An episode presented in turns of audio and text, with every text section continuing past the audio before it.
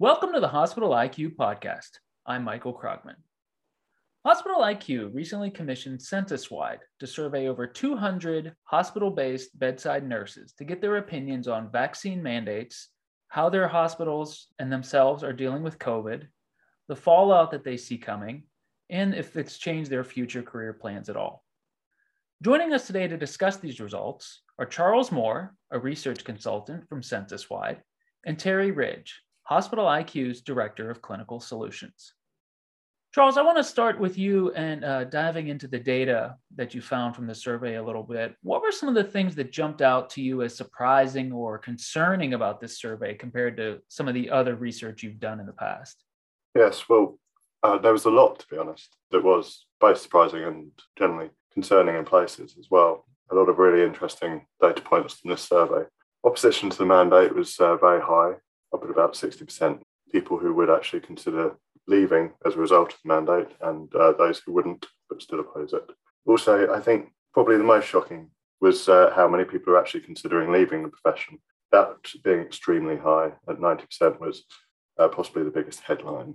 Also, just how high and how wide ranging the impacts of the pandemic have been on nursing, I, I thought was extremely interesting. High impact of um, staffing shortages, patient care, and experiences have, both seen a large impact as well. Yeah, there were definitely some dramatic results in this survey. I think when we were putting it together, that we expected some strong opinions, but it was maybe even starker than we thought. Terry, vaccine mandates are getting a lot of attention right now, but only a minority of nurses in our survey say they'd leave because of them. They have many other work related reasons why they'd leave. What does that say to you?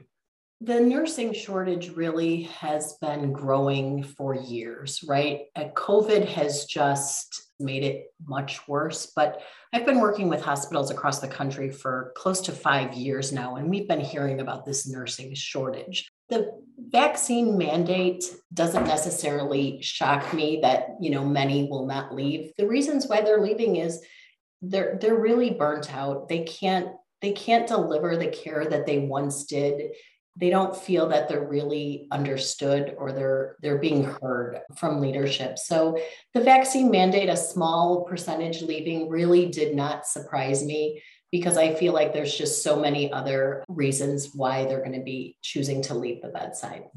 The survey results show that you know nurses are very dissatisfied and that dissatisfaction has been growing as you mentioned but they're not necessarily looking to leave nursing in general. It's, it's more that they want to leave the bedside or their current hospital.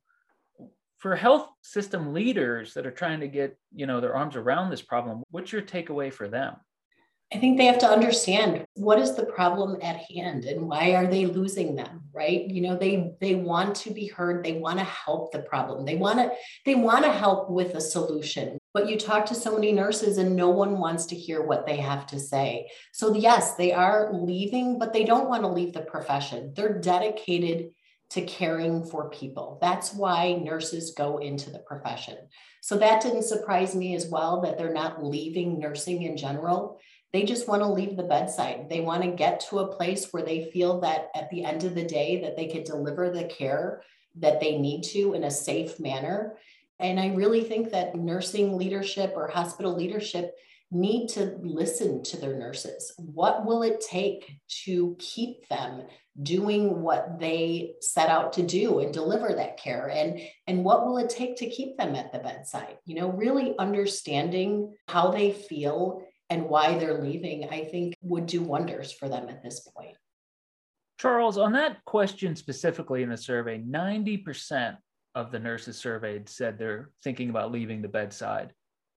Looking at the data and in your uh, you know your experience with questions like this, how likely is it do you think a large percentage of those nurses will actually leave if something isn't done to make the situation better?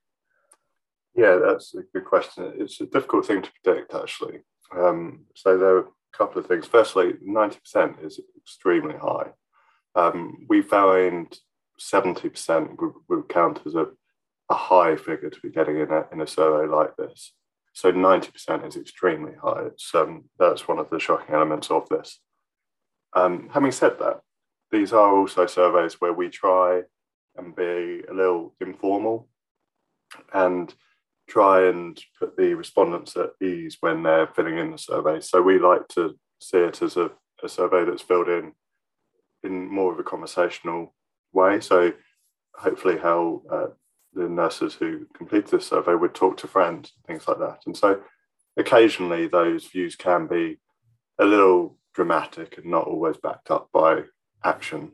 Um, it definitely shows a level, a high level of dissatisfaction. But uh, if you think when talking to friends and things, you you might often um, be slightly more dramatic, than you're likely to act out. But even just a small percentage of this, 90%, actually following through with their dissatisfaction and leaving would be a dramatically high number. Well, with that in mind, how many of the challenges facing nurses and, and their reactions to them do you think are anomalous or short term, just directly related to COVID, uh, versus what are more long term and systemic problems in healthcare?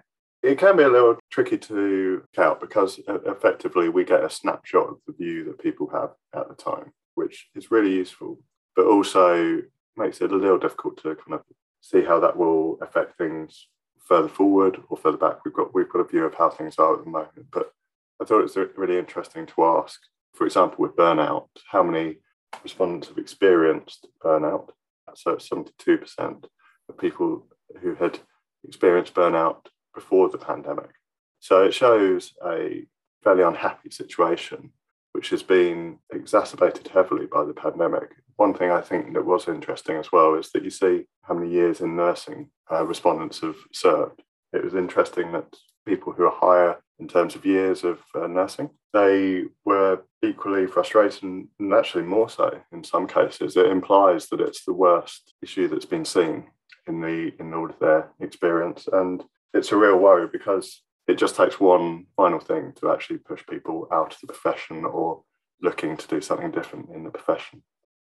And if I may add something, I think anyone who really was on the brink pre-pandemic, you know, working in these the, these past two years has really pushed them.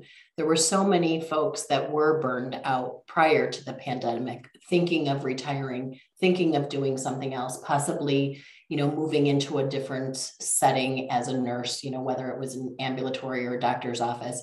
And now the pandemic, I think, is just pushing anybody who has previously thought about leaving the bedside to leave the bedside, right? And now, you know, just second wave is even, you know, um, making it even worse. So, Terry, if this is sort of a now or never moment to make changes, these issues that have been growing for decades, what are some of the short term and long term changes you think leadership needs to make? Well, I think short term, we're already in the crisis, right? They're already in the trenches. So they're already dealing with this crisis. And unfortunately, you know, many nursing leaders and leadership is right there in the trenches with them, just trying to get through the day and trying to help them. So, you know, short term, doing whatever they can, whether it's additional staffing, whether it's agency, whatever they can do to help them. But again, they're in it right now. So short term is just, I think they're all in survival mode. And you'll hear them say that, that they're just going to work and surviving, right? Long term is, is a whole different story. How are they going to change this dynamic? How are they going to change the way nurses feel about coming to work every day?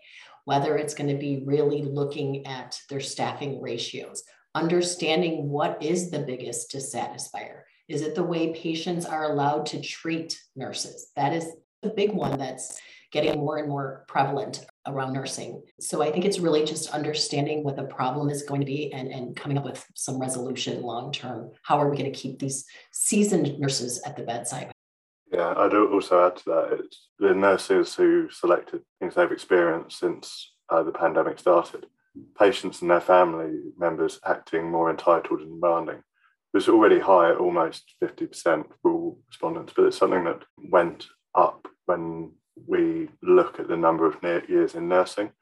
That particularly surprised me that um, they've experienced patients and family members acting in a more entitled manner, and people who have experienced and have seen it all before feeling that uh, to be the case makes it a really strong argument, I'd say. Terry, the survey also showed for nurses themselves that patient care mistakes are increasing because of the workload and the pressure. A lot of nurses say they're making mistakes they haven't ever made before, or they're seeing mistakes with patients that have gone from rare to fairly common. You know, with nursing being such a personal profession, you know, somebody being at the bedside of somebody who needs care, what does it do to a nurse, you know, emotionally and professionally when mistakes happen? It devastates you you don't go to work thinking that you're going to make a mistake that could potentially harm a patient that you're caring for. But we hear it from nurses that they feel that they're put in unsafe situations. They use the word unsafe. And because of the, the fact that they're they're so short staffed, they're so burnt out, they feel that they're almost set up to be making additional mistakes. But nobody wants to make a mistake that will ever harm another human. It really is difficult on a nurse, very difficult. I had a nurse say to me a few weeks ago, you know, you go into a grocery store, you go into another store, and you see signs that say, please be patient with us, we're understaffed. And she said to me, we can't say that. We can't say to patients and their families that we're understaffed because they don't want to hear that. They want the best care that can be delivered for themselves or their family member. And they just don't understand, you know, what is actually going on in hospitals today. And they're not patient and they're not understanding. So I thought that was a very interesting anal- analogy that she stated. One final question, and I'd like to get an opinion on this from both of you. With everything that's going on, how much time do healthcare leaders have, in your opinion, to show tangible results before nurses actually take action and leave the bedside. Terry, do you think it's six months or even sooner? I think it'll be sooner. I really do think it'll be sooner. I think the second wave of COVID will definitely push people out. I don't think that they feel like there's an end near um, to all of this. So I do think it will be sooner than later. I think anybody who is on the brink of leaving is probably going to leave sooner than later.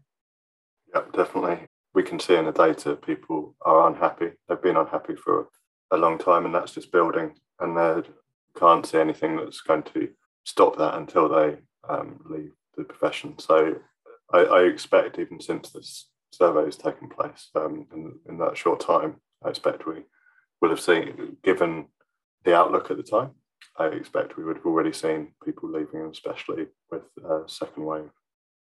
Well, I want to thank you both for your time today and the insight. The survey results are pretty stark, and it doesn't seem like nurses could be communicating with us any more clearly right now. The time for change is now. And if uh, hospital leaders don't take action, it seems like they will. Absolutely. For Charles Moore and Terry Ridge, I'm Michael Krogman, and this has been the Hospital IQ Podcast.